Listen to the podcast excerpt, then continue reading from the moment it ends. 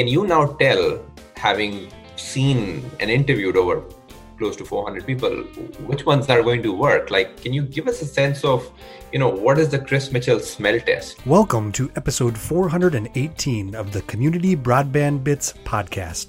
This is Ry Marcattilio McCracken here at the Institute for Local Self Reliance. Today, Christopher talks with Isfandyar Shaheen, also known as Asfi. Asfi is the founder and CEO of Net Equity Networks. Asfi has been on the podcast before. He and Christopher talked on episode 351 about the spillover effect of fiber networks in areas like public works and agriculture. They talked about how high bandwidth connections can reduce municipal labor overhead, allow companies to do predictive maintenance on expensive machines, and give farmers way more information about how their crops are doing in the field. Asfi is one of the great minds thinking about bold new strategies to expand high quality internet access across the globe. We asked him to interview Christopher because Christopher has a big ego. Unfortunately, in his excitement to be interviewed by Asfi, Christopher messed up the recording quality by using a USB hub that introduced some noise. We hope it's not too bad, and Christopher promises he won't do it again. Asfi asks Christopher about his childhood, the state of broadband coverage and policy today, and the Christopher Mitchell smell test for new networks. Now, here's Christopher talking with Asfi. Welcome to the Community Broadband Bits podcast. In case you're wondering who's this guy who doesn't sound like Chris Mitchell, my name is Isfandyar Shaheen. I go by Asfi, and I have been given the rare honor to interview Chris Mitchell. And I uh, totally jumped at this opportunity because Chris is someone I have we've all uh, heard from. He's taught us so much. Today is an opportunity to learn about Chris. Uh, and so, um, Chris, we we I mean, a lot of your listeners, I think you're now approaching three, four hundred episodes almost. Uh, we know you as uh, Mr. Community Broadband Bits, but you know the question I've been uh, aching to ask and learn about is the person behind Chris Mitchell or the person that, that before you became involved with ILSR. So I'd actually like to start by understanding the first time you ever logged on to the internet. Tell us about that time. Tell us about yourself at that time. And uh, I'd love to understand your relationship with the internet uh, before we get into uh, the rest of our conversation. Absolutely. I think that's a it's a good challenging first question. The question about my first experience, it really comes down to a definitional issue, actually, in some ways. Um, and, and, I think it, when I, you gave me a, a, some questions to to think a little bit about before, so I was trying to figure out how to how to talk about this. And I think it's worth. So when I grew up, um, when I was very young, my father repaired small electronics, and then he got laid off and i was about six or seven or so. He went back he started a community college and he found out he was actually pretty good at it. And so he went and got a college degree in dealing with computers and then he got a master's actually after that all of which was done in like like where he was taking double class loads and things like that. Well my mom who's a nurse uh, supported the family and worked what we call triple doubles, which is an incredible amount of work. Which all just which to say is that I actually am a rare like working class kid who had computers in the home. Um, I grew up around electronics. I grew up, you know, with uh, with a with a computer. After I was like maybe ten or eleven, we had a computer in the in our home in the late '80s and so I was on Prodigy back before the internet was commercialized. And I remember just trying to figure out what you could do. Um, I mean, I, I, think, you know, for a lot of people, they like to catch up on sports and stuff like that or talk to other people. And I don't even really remember what I was doing on Prodigy except for being fascinated that I could talk to different people and things like that. And now, if you fast forward a bit, I, I do remember when we had our first internet connection, and I was learning, you know, how you, how the dial-up worked and things like that. This would be probably like 93, 94 and I just remember talking with friends of mine that had, that were that had been using a little bit longer and being like, "Well, okay, I'm on the internet now. How do I find things?" And web crawler was the browser, was the search engine of the day, and so I definitely remember, you know, just going around there, and then for me, I got in. I wanted to create stuff. I started building websites. Um, View Source was the most amazing thing because every web page you could see how they did something. And so when people came along with like multi-column formats, where you had like a left sidebar, I remember just studying it and being like, "Oh, tables! Like I need to learn how tables work." And and you could just do it by looking at how people did things, you know. And then eventually, I got I started getting in, not in trouble, I would say, because I had good teachers at the high school I went to, but um, you know, when I started being able to do independent independent research. I was looking into um, things like the um, School of the Americas, in which the United States was training people, ostensibly mostly from Latin America. And, and what we were supposed to be doing was teaching them about the importance of civilian rule and, and democratization and things like that. And unfortunately, many of them um, learned other lessons, which I think were also taught there, and and they began um, uh, mass killings and and torture squads and things in and I was in high school and I'm just sort of like finding this stuff on the internet and I'm, I'm half of me's like is this real? You know when they published the actual training manuals from Fort Benning I would report on them in school and I think a lot of the kids probably thought I was a conspiracy theory nut. Um, and my teachers were also sort of interested in the internet and so they encouraged me and I I tried to learn how to do better research and sort fact from fiction but you know in some ways I feel like I just hit a lot of the lessons everyone has learned, but I hit them a little bit earlier. And I, I mean, I just never wanted to to stop. I remember having arguments with friends about they were they some of them thought it was dumb that I was on email and trying to email people and they're like no one uses email you know? And so I, I don't know like I have a lot of different memories. I mean I learned about networking by trying to set up Doom 2 LAN parties um, you know and trying to do uh, four people in a basement with these like large computers and these big heavy monitors and like and carting this stuff around um, in order to to play this um, you know game where we'd shoot each other um, four person you know two v two. Well, actually, it was all. I think it was everyone for themselves at that point. Um, so you know, I just.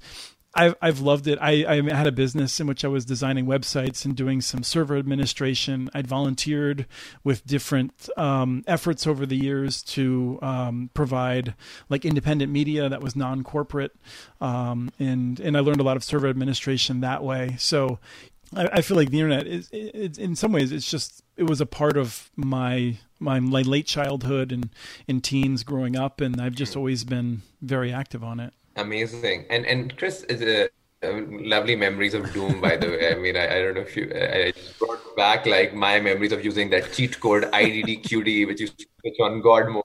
Um, I don't want to get distracted by conversations about Doom. Um, tell us a bit geographically where you grew up and what point you realized that internet access is so unequal. Like uh, and also tell us a bit about what the status of internet connectivity is in areas where well i grew up, up in eastern pennsylvania um, near allentown pennsylvania. I lived in allentown for a while. My family moved out.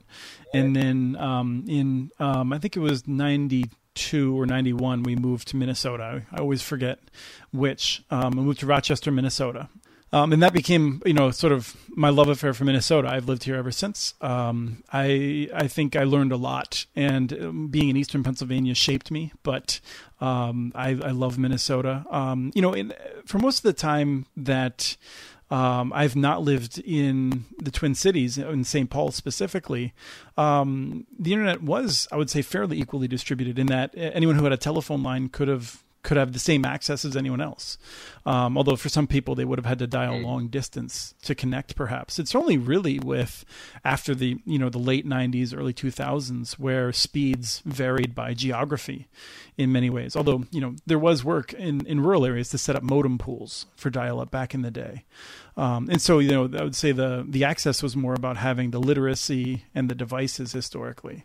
Um, but I've lived in St. Paul, Minnesota, for um, since I went to college here, so that's almost uh, 25 years now. Um, and in that time, um, we've certainly seen a, a internet access um, because so, the speed has gotten so much faster in, in some areas, but not others.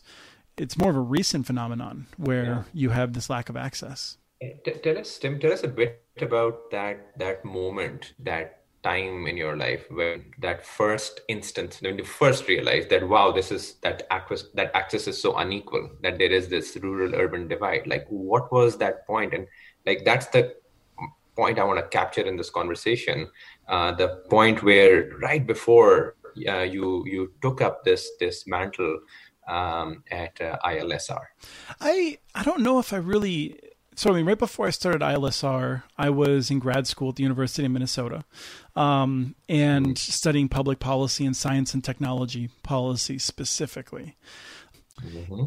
In that time, I was really focused on energy policy because um, I went to grad school not really knowing what I would be doing, but the advisor that I got um, assigned to uh, was brilliant um, still is brilliant. um, and and she was really in energy policy, and so in her classes, I feel like were the hardest, and she was the most challenging. She was an it was actually her first year as a professor. She'd come from um, EPA, where she'd worked um, both in the in the private sector previously, I think, and in government, and was very interested in energy policy and I just, I mean, it was we always it, the classic drinking from a fire hose. Um, when I talked to her a few years ago, she said that she's cut the assigned work in half, and people still complain it's overwhelming, and I I don't believe it. I mean, it was it was a very fast two years. Um, when I came out, I, I jumped into ILSR because I was interested in information technology, and that's in some ways the question I went to grad school with that was really bugging me was was not so much about internet access. It was about how it could be that in the year in the early 2000s we had more access to information than at any other time in the human history and yet a significant number of Americans believed that Saddam Hussein was involved in 9 11. And it, it, just drove me nuts because it's a basic fact that wasn't even really in. I mean, some people would dispute, oh, they'd try to come up with reasons to tie Osama bin Laden to Saddam Hussein, but it just drove me nuts because it struck me as someone who I'd studied the Middle East, I'd been fascinated by U.S. policy in the Middle East, and it was just this thing that was like so obvious that those two events were not linked, and then to see that ignorance help push us toward a war um, in which you know uh, ruined the lives of millions of people in the Middle East, uh, hundreds of thousands of Americans um, were certainly touched directly. Um, so I was interested in how people were using the internet, and um, I had this opportunity to take over this program at the Institute for Local Self Reliance, uh, which I was totally unprepared for, but um, but I I found uh, myself having um, you know surrounded by really good people here. Um, I think almost all of whom are still here um, at the institute. We have wonderful um, levels of long term. Um, you know, um, we don't have very much turnover, um, but it was probably during that time when I started to more appreciate how service was so uneven and, and what the implications of that would be over time.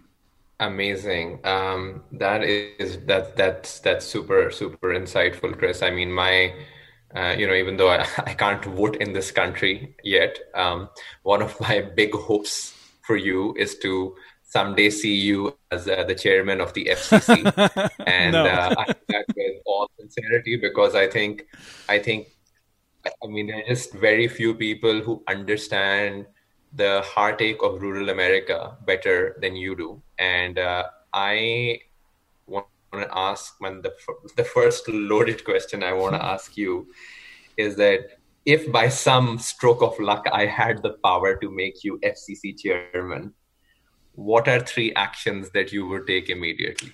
There's people who will say, "Oh, you know, I would I wouldn't want to be the chair of the FCC." Like, I think that what I'm doing is what I'm very well suited for, and so I appreciate your question, and I'm gonna and I'll answer it honestly, but I'll say that I don't think I would be a good chair of the FCC. I think there's people who have the right qualities. I think I'm I'm well suited to be doing the kind of stuff I am, and I think it's important that people do have a, a sense that not everyone would be a good president, not everyone would be a good chief of staff. Um, with that said, I would like to think that one of the first things I would do is is set in place processes for publicizing real data, um, real data that would ena- enable markets to function better, um, and that would include pricing, so that we could see where the worst problems are. It would be address level you know availability where the where the services are available. Um, these are things that um, not the pricing, which the FCC does not seem likely to do, but they will be doing better mapping. But I think it's really important that a regulatory agency publishes data. Government needs to publish accurate data that people can make plans on, and entrepreneurs can work around, and cities can you know make policy based on. I'd like to support experiments um, things that wouldn't necessarily happen in um, the country otherwise, or the things that are happening slowly. You know, I, I think the FCC has the ability to encourage um, certain types of networks to see what the results are and what happens at scale. So, um, open access, I'd like to see money for um, open access networks to see what the results are, how it changes markets, um, and what the implications are. And I'd like to see more experiments around spectrum. Um, what can we do with more spectrum sharing and things like that to get more out of this resource? A final thing um, is a culture shift. The FCC is is built up around regulating and and kind of misperceives the country as being um, run by AT and T and Comcast and Charter. And if you look at, for instance, who's invested in rural America, it's hundreds, maybe more than a thousand small companies. It's cooperatives. It's um, you know municipalities. Um, the big companies have been absent, and we still see states and the federal government trying to figure out how to get money to the big companies. And I think that's the wrong direction. Um, and, I, and so I would be trying to make sure that FCC policy encourages and recognizes that um, telecommunications should now be about overlapping networks, not one giant centralized network or three giant centralized networks, but many overlapping networks that are, you know, providing resiliency through the same way the internet does.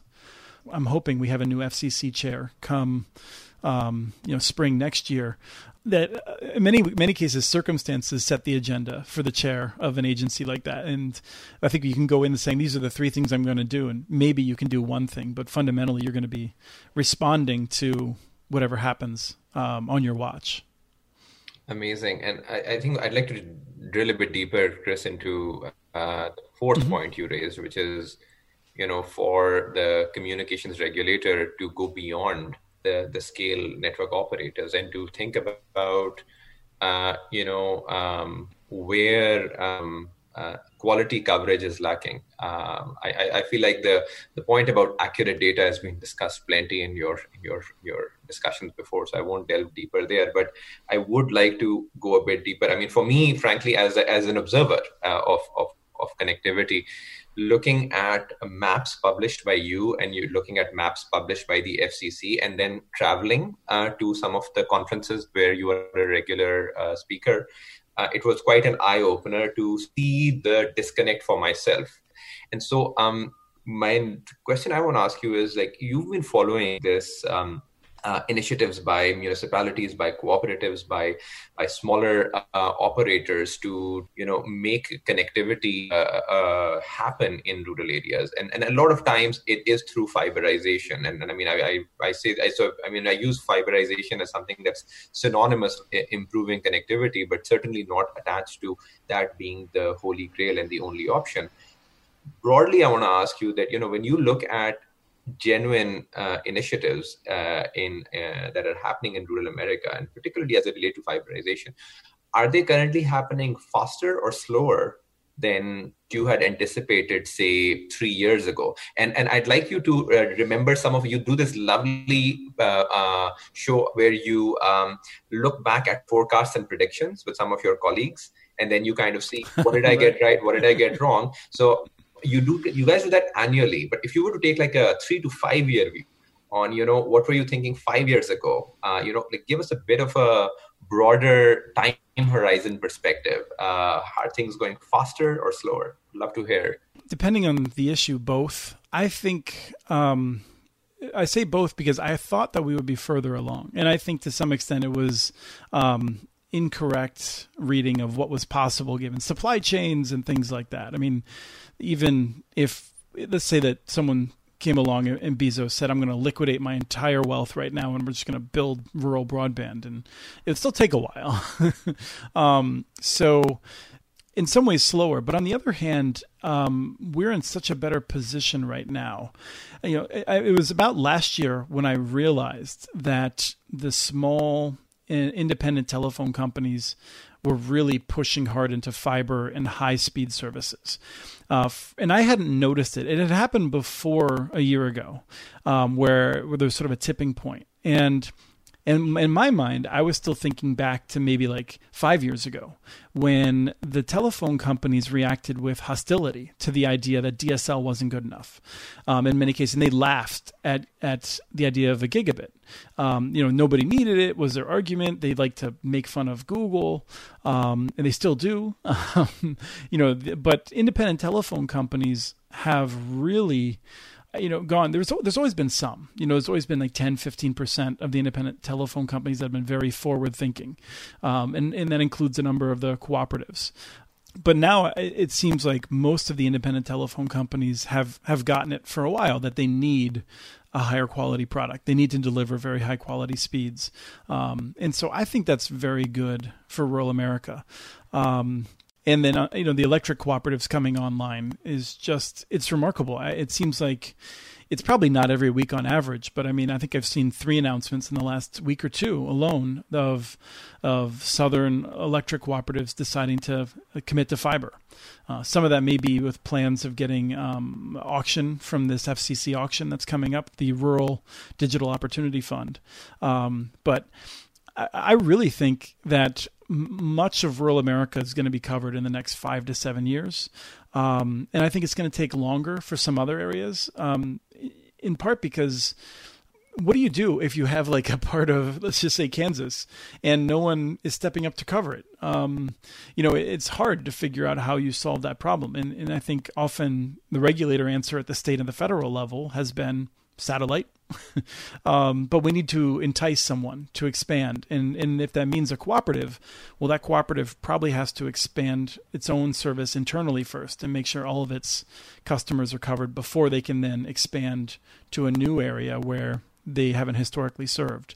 And so this could take a while to work some of that out. But I, I don't think of rural broadband as a as a puzzle anymore. Um, rural broadband is something that needs money.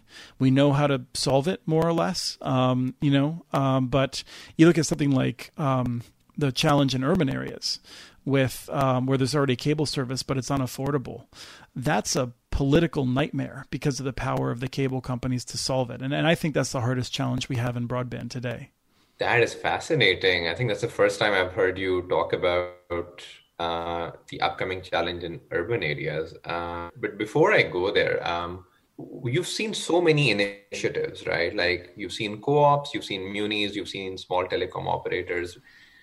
I mean, uh, so I'm going to just bundle them all into, you know, I would call them affordable connectivity initiatives in markets that are not traditionally cut by large corporations.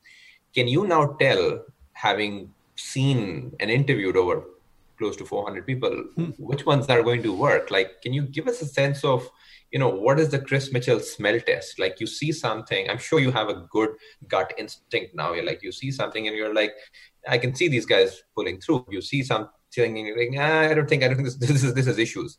What is that chris mitchell smell test? Help us understand that. Well i I appreciate the praise. I think I, have tried to develop my smell test in, in part by looking at people that actually have a lot more experience than me. I mean, consultants that um, have often been very open with me, um, perhaps after a drink at a conference. um, you know, that's where I've I've learned quite a bit as well in terms of what they see happening. And um, and there's two things that I immediately look for. I think um, one is um, in particular for any kind of a project, is uh, what is the financing plan? If the financing plan is we're going to find someone that's just going to give us free money and we're going to keep hoping to find that, then that doesn't seem very realistic. Whereas if a financing plan is okay, we're going to, you know, we're going to bond for this amount, we're going to borrow that amount, we're going to take some sort of risk. We have we've had these important discussions in which we're putting skin in the game in a meaningful way. Um, to me, that suggests a level of responsibility that suggests more likelihood of success. And the other piece of it is, and this is more true of municipal broadband than than than a very rural cooperative type approach, is the marketing plan. Um, you know, most of the municipal broadband networks that have been accused of failure, um, the ones that have actually failed, um, a lot of them it's a marketing issue where they have a superior product. They probably have a reasonable price for it, but they are not getting the word out and they're not attracting people with an effective marketing campaign. And so I want to have a see a sign that people are taking that seriously. Whether it's just you know educating people about how to use it or the importance of going with a community led initiative um, you know or, or what is what is their their approach um, to doing that um, and I and I and I think you know a lot of times I'm only talking to one or two people from a community, and so it's hard for me to really get a deep sense of what's happening. But looking for some level of community buy-in is a part of of both of those. I think you know if it's if it's like two people that have a really good idea, even if they're really smart and really capable, um, you know if if they haven't done the work on the finance, if they don't have a good marketing plan, it's often a sign that even if they have the right analysis, it's not necessarily going to go anywhere. Awesome. So, share with us an example of one very cool uh, financing or funding technique that you've seen, and one very cool marketing technique that you've seen of all the hmm. areas that you've covered. Like, what stands out? Top of mind, cool financing play, cool marketing play of everything out of everything that you've seen. Well, I really like the way RS Fiber um, structured their their financing. We wrote a report on it called Fertile Fields.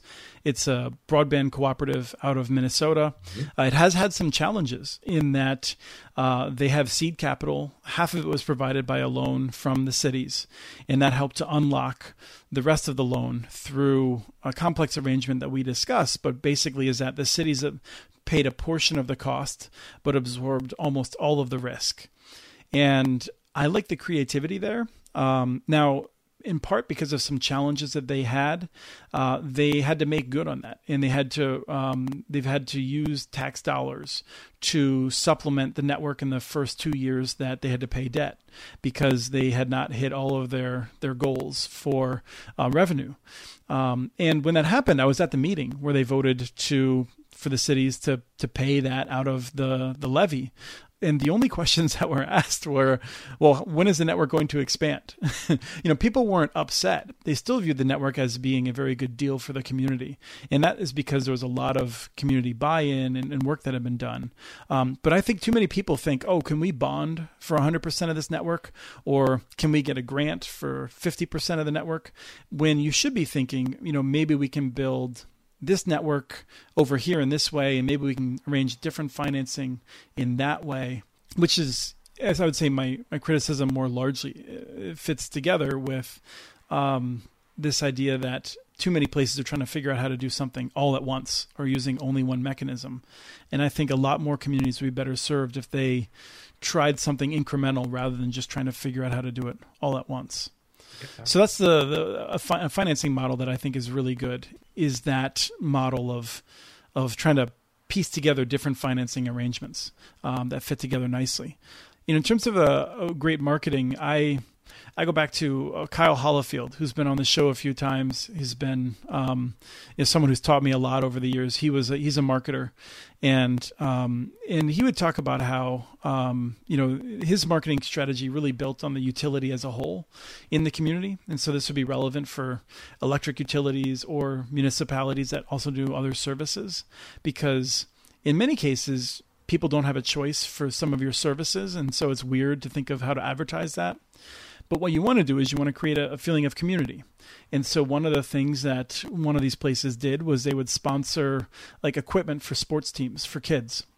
And the reasoning was that he put it to me was, you know, when when grandma gets a knock at the door and someone says, "Hey, I can knock $20 off your your your internet bill or your cable bill um, if you go with us. Um, you know, grandma's thinking, yeah, but but my grandchild's wearing soccer cleats that they got from the utility, and my loyalty is with the utility. Um, and so I just think it's not a billboard, you know, it's, you know, it's this sense of, of community that is being built. And I, I think it's a challenge to do that. And, in, you know, just throwing soccer cleats at every family isn't going to do it in every community, but it's that sort of creativity. Um, just one thing I want to share, Chris, since financing is my world. I think a lot of times developing this distinction between financing and funding is important. Like, uh, and I think that uh, I mean, financing, as you know, is bringing the actual cash to do the construction. Funding is figuring out who's going to pay for it. And I think that you know more and more as I'm seeing internationally, even since my focus is outside of America, I think more and more what I'm finding with the fiber networks, particularly rural fiber networks, is that if the funding equation can be solved, where an entity can say, you know, I will assume demand risk, then the financing follows very easily. And uh, it's this, this is, uh, you know, another time I'd love to discuss this concept of the availability payment scheme with you. It's something that was used in Indonesia. And uh, I really hope that that's something that, you know, we get to see more of uh, in, uh, in, in, in parts of uh, America. We could probably simplify a little bit by just saying that almost all of the challenge is in who bears the risk. And and I think this is something that that we have government specifically to accomplish things we can't do individually. You know, it's about like solving these things. It's about bearing risk, and so you know. I, so I will. Have... I will stop you there. I'll stop you there. I'll, okay. I'll I'll say this, Chris. That see, risk is a spectrum. Risk is a spectrum. Just like trust is a spectrum, risk is a spectrum. Like risk to do what, right? And I think the more that that spectrum can be broken down the easier risk digestion can be can become. Like honestly like this is like you know what, what we're seeing work fairly well but i mean particularly with fiber initiative one scheme that i've seen work really well is if the private sector is told hey your responsibility is to ensure you construct it and you keep this thing on we will find a way to pay you if you can keep this thing on but we're going to pay you a fixed amount. You can't just keep charging us more and more as more and more customers start using this. That creates some very interesting set of incentive structures where the private sector is now incentivized to build a cost effective uh, solution. Mm-hmm. They are incentivized to put up the money up front. They are incentivized to take the risk up front. And the public sector, which could be the city or the universal service fund or the or the or, or the local municipality, is basically saying, we know there is demand for it. We know that whatever return you need, this fixed return you need, we will ensure you get that and basically then what the city is basically saying is you know there is a there's going to be a bit of a shortfall in the initial years. In the initial years let's say your take rate is like 20% so there's going to be a bit of a shortfall that will be there to satisfy all the payment requirements. If literally the city just says i'm willing to pay for this shortfall and i will no longer be on the hook when this shortfall is not there just that little tweak mm-hmm. um, can start mobilizing an incredible amount of dollars. And so i think I think this is where I think like it's important to draw that distinction that, you know, what are we, who is bearing exactly which risk? If the public sector is, and this is where I, I, I, I like sometimes get a bit frustrated, and perhaps because you know, I, I mean, for me, financing is my world, right? Like everyone's been talking about, oh, internet is critical infrastructure. Everyone's talking about access to internet, right? And like, okay, now what, right? If you think it's critical infrastructure, then there is no question about demand then there is no question about demand. Yes. Public sector, please come and assume demand risk because if you come and assume demand risk, I can guarantee you that for every public dollar, you will mobilize $20 from the private sector. I feel like, you know, there's like, uh, there's just so much uh, uh, uh more sort of work and education that needs to be done. Uh, it's just like this distinction between funding and financing and understanding the type of risk. Mm-hmm. Yeah, I mean, let me just say that I think um, is definitely also slightly different challenges when you're talking about a first network versus um, an area in which there already are some networks that are serving some part of the population, um, where they have um, political power to try to shape the solutions. That's just where I think it starts to get a little bit more complicated. But I, um, I very much appreciate your points on that, and um, and I think that's where it's important that the government makes sure that if it is going to take on risk, that it is for the benefit of the community and not some well-connected political actor. Totally, totally with you. The more we rewrite incentive structures, right? Like it's like um, it's incentive structure. The, the, digital divide is a byproduct of incentive structures, mm-hmm. and unless those incentive structures are tweaked, there is no way that you know we can uh, we can change this uh, this little puzzle um, but um, I, am super encouraged to to hear that for you, like you can see the puzzle as solved, and you can you can see it happening in a couple of years. Um, which brings me to my next question. You know, we've always talked about community broadband. We've talked about the specific communities you focus on. I want to shift gears and focus a bit more on ILSR. Um, and understand how you guys measure success. I want to understand uh, for you that you know if you're looking if we fast forward two years, right, or three years, and you're looking back, like what does amazing look like for you? What does success look like as ILSR? for a lot of years, we've seen linear growth in municipal networks and in um, even cooperatives. In many ways, I think you know an amazing success is is um, much faster growth than that. It's entirely possible to see exponential growth uh, for several years of municipal broadband, um, and so that would be one solution. And I think in order to get that, I don't think we can see the, that kind of growth with the retail model, where the cities are themselves offering services themselves. I only think we can see that growth with an open access model, where they're enabling others, whether it's one partner or ideally multiple partners, and ideally, ideally, um, you know, different services.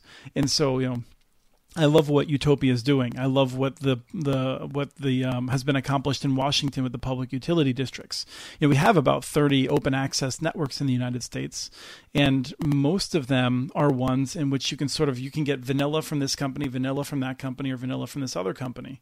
Now, what I find so exciting about Ammon and the work that EntryPoint is doing, and, and I think there's others that are trying to do it as well, is this idea of like, well, maybe I want to get vanilla from them and chocolate from them, and I want to get strawberry and you know and coconut cream from this other person all at once. Can we do that um, this idea of like it's not just internet service but um, but um, different kinds of services. Telehealth is an obvious one. But at a certain point, I, it's hard to predict because in this world, we would see innovation that's, I think, very hard to predict right now.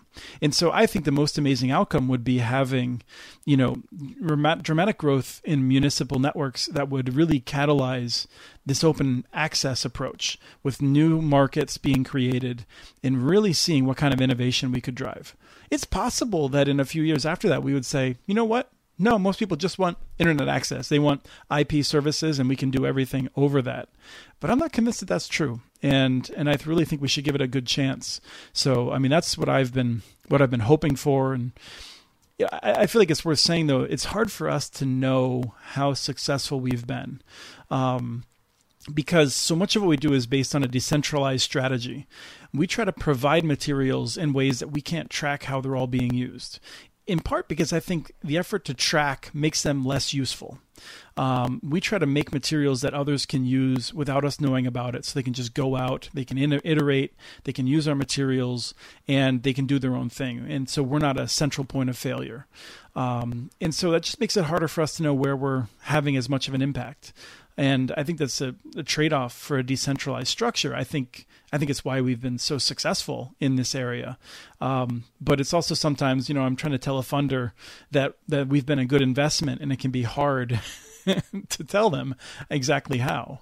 Man, for honestly, for what it's, I mean, I think I think you guys add a phenomenal amount of value. I mean, I can speak for myself. Like your organization has made a monumental difference in the work that I do uh, in terms of you know not just teaching me theory but showing real examples and then helping me point other people to so many examples that are sadly opaque you know like honestly the world doesn't know that america has a connectivity problem the world doesn't mm-hmm. know most Amer- I live in Silicon Valley. Like honestly, I have I've I mean I've been here for now two and a half years. Not a single person knows about this crazy cool network in Ammon, Idaho. you know, it's like just like a two hour flight but like no one knows. And so you know going back to this thing that you talked about you know the your saddam example it's like information's out there but like i mean so much of it you know capturing attention is a problem. So i mean look i think your organization is i mean you know i mean i i've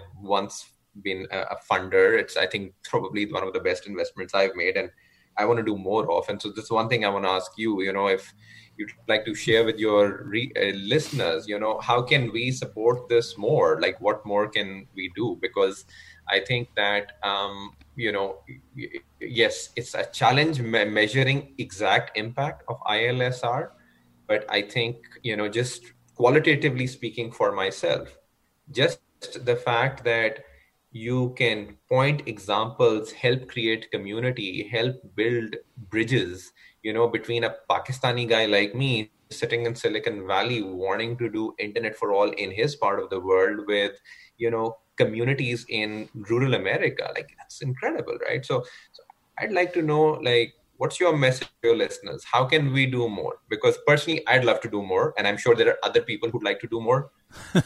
How, tell us. Well, there's a there's an irony in my answer because I am I'm sadly overwhelmed in email. Uh, I have a wonderful team, um, and uh, we get more requests than than we can help with. Um, but my answer, in some ways, is is letting us know what resources you need.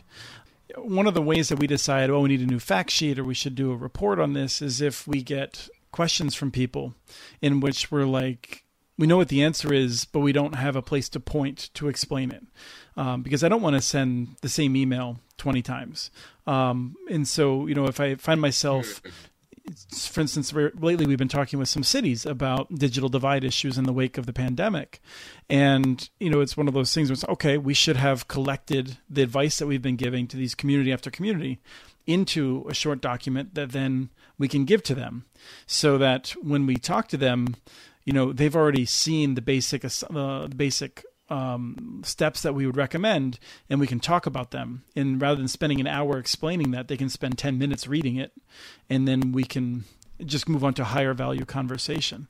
Um, but but it's not always clear what is most valuable for people, like where the where the hangups are. Why aren't we seeing more municipal networks develop? And I think a lot of people would say because of it's hard to finance. And I don't know that that's true, um, whether it's financing or funding. Um, I think generally, if a city is saying that, it's because they haven't made it a big enough priority. And the question is, how do you make it a big enough priority? Um, because one of the reasons our analysis hinges on local governments is they have access to capital when they want to. Um, also true of state and federal government, frankly. Um, and so it's a question of of priorities. And so for us, I think it is a question of okay, what materials do we need to produce that will help folks that are active on the ground or may already be on city council or a mayor, but how will they convince others around them that this is a priority worth investing in? Um, I think that's you know where we're constantly trying to figure out how making sure that the, the time we're spending into creating resources is making the right resources. That's really interesting. I think, you know, my two cents over there, Chris, would be that uh, as with the influx of information, attention is becoming scarce. And a lot of times people find it hard to internalize information that is written in text form. And hmm.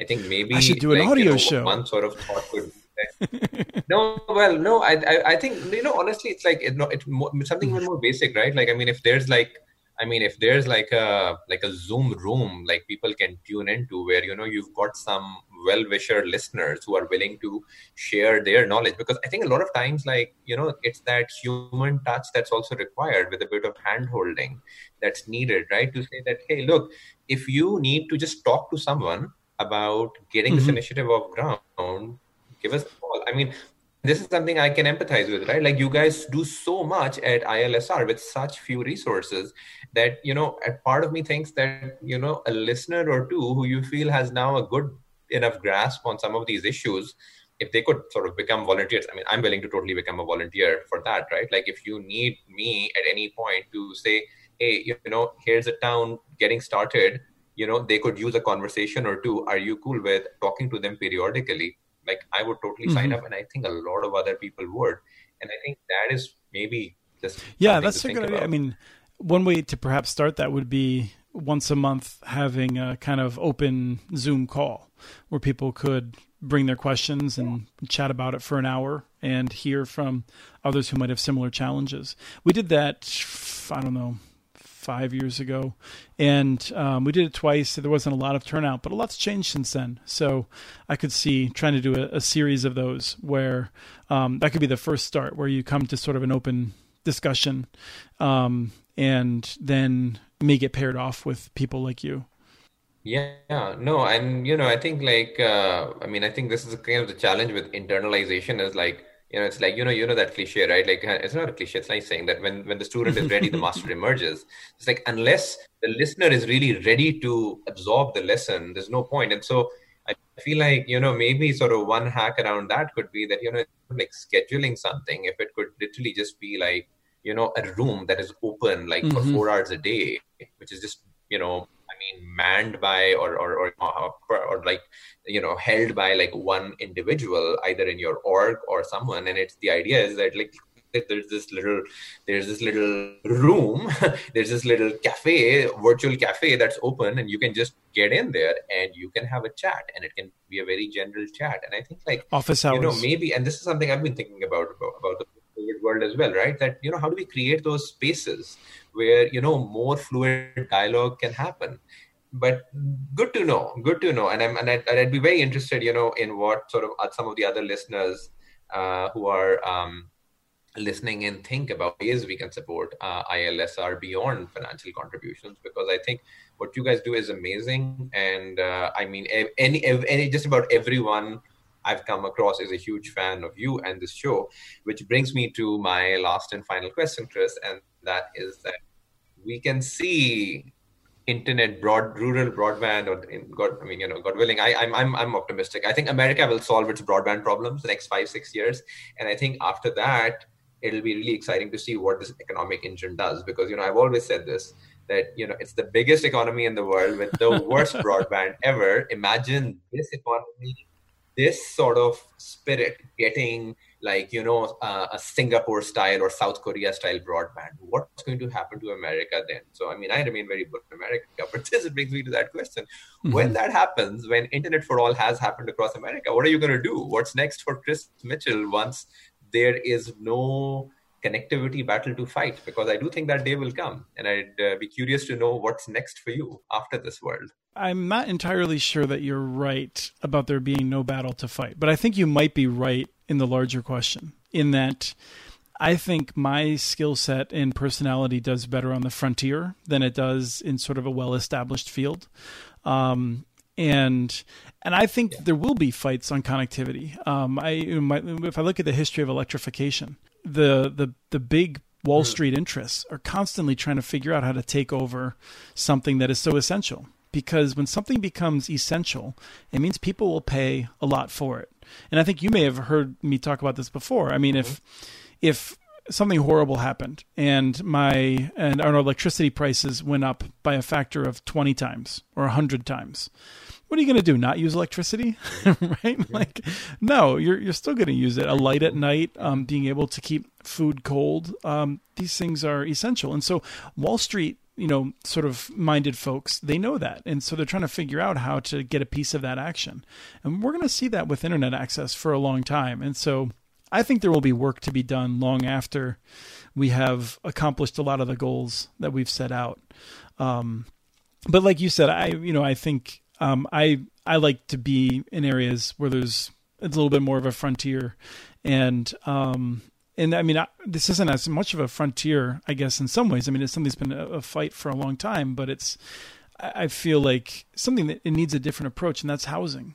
When I look at the racial inequity yeah. that America has in particular, so much of it seems to be centered around housing, housing wealth, the legacy of it. Um, you know, my family went from working class to being very successful in part because of the GI Bill. Um, my father served. That was a mechanism that um, he then, you know, did very hard work. Both of my parents worked extremely hard, um, and and yet um, they also, you know, benefited from being able to live in any neighborhood that they wanted to. They benefited in, in many ways from um, a privilege we haven't extended to lots of people. And I, I, you know, you and I talked a little bit on LinkedIn uh, where I was saying I think housing is one of the most important things, and you were saying what about internet access? And and I think internet access is important, but like intergenerational wealth from housing is like is so important for for how we've built America, and so that's something I could see myself just really wanting to get bury myself in.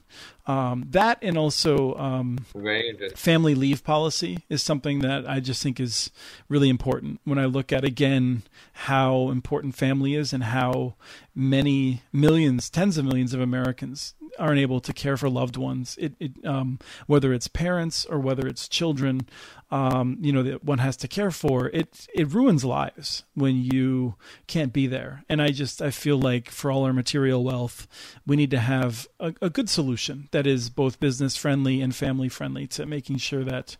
Um, that we can do that. So I mean, it's policy issues. Like I mean, I'm I'm interested in policy, and so those are two that I just I come back to. Very interesting. One, if I may suggest, Chris, because I mean, I am very much I say still I can I, I see Wall Street's perspective quite a bit. Sure. So I need to respond to something that you said. It's like consider understanding incentive structures, right? Like I, will say this: like corporations are not evil, right? Like no CEO is sitting there saying, "I want to go." AT and T's might be. People. It's like it's like what gets what gets measured gets right. done. What gets measured gets done, right? It's like it's like if shareholders are saying we're going to hire a management team to maximize total shareholder return, then that management team is going to try and maximize total shareholder return. And if the underlying structure is looking to, uh, you know, uh, is, is, is, is going to result in a market failure, I mean, I think you raised a really good point about electricity. Like one of the reasons we don't end up seeing a 20x increase in electricity is because it is a rate based driven right. business model. It's like based on a, a, a fixed return on capital telecom is based on average revenue per user which is high in urban areas low in rural areas or like there's you you earn more in urban areas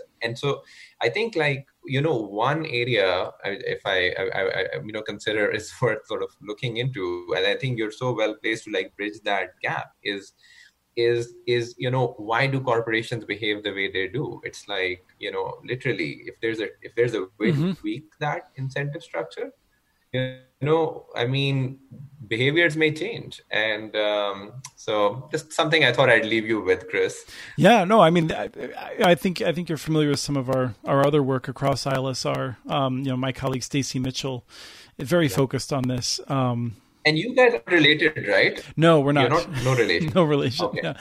No, it's it's a okay. it's an ongoing joke in which I always pretend that she's just embarrassed that I somehow ended up with a name that's the same as hers. Ah. Um, but the the thing is that I, I feel like um, the incentives are essential, and that's that's what I've come down to. I agree with you 100 percent on that. And the challenge is where the incentives are set by corrupt legislation, because the people that have economic power write the rules, and that's where our fundamental analysis is that by decentralizing power, it doesn't make it inevitable that that mm-hmm. that you know the common man or common woman would write the rules but it's just the closer we get power to main street the harder it is for massive corporations to to basically write all the rules and I, that's in short what we do at ILSR is try to figure out how to get better rules so we can have a stronger economy that is more centered on you know community values and benefiting the communities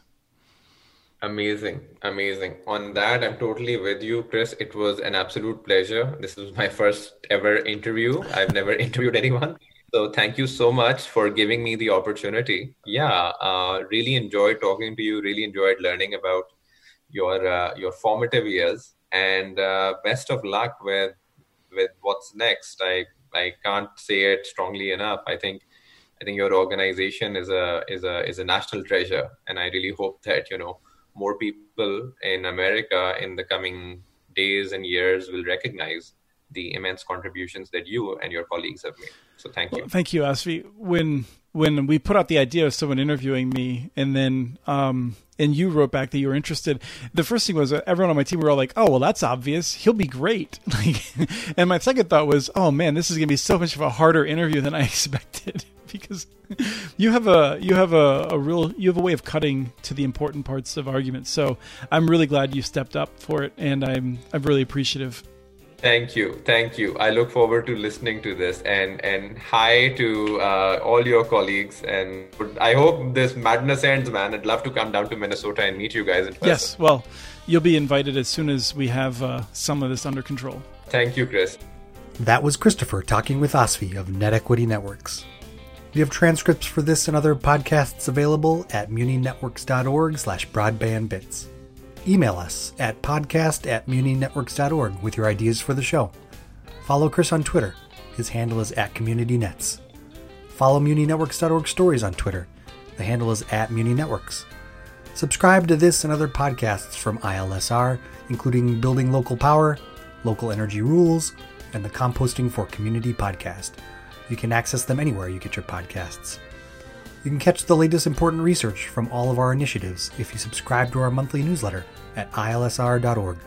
While you're there, please take a moment to donate. Your support in any amount keeps us going. Thank you to Arne Huseby for the song Warm Duck Shuffle, licensed through Creative Commons. This was episode 418 of the Community Broadband Bits podcast. Thank you for listening.